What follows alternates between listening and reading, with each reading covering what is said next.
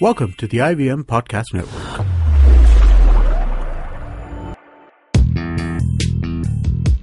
Welcome to Pesa Vesa with Anupam Gupta.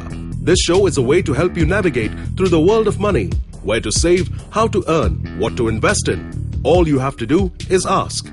Here's a question for you, Anupam. Hi Anupam, I'm Karan. So can you tell me in the long run what do you think will give better returns? Buying gold and keeping it aside or having a FD?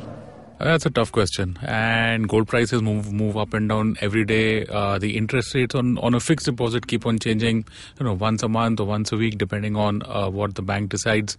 So it's really a tough one. Uh, you can't really predict what's going to be better, keeping gold uh, as an investment for yourself over the longer term or or having an FD. The thing is that you take an FD today and the interest rates go up, you're going to feel bad.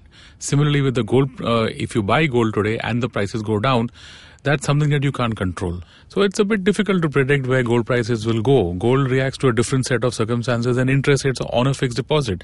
Generally, when the economy is doing well, uh, interest rates tend to stay stable over a long period of time.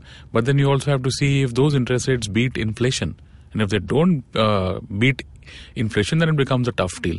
I would think that you should consider both of them and whatever is suitable to your risk appetite, take a call on that. Thanks so much for listening. That was Anupam Gupta on Pesa Vesa. If you have any money related questions, you can tweet to us at IVM Podcasts or email us at pesavesa at indusvox.com. No material on the show should be considered as financial advice. The material on the show is for informational purposes only. Please consult a financial advisor before taking any investment decision.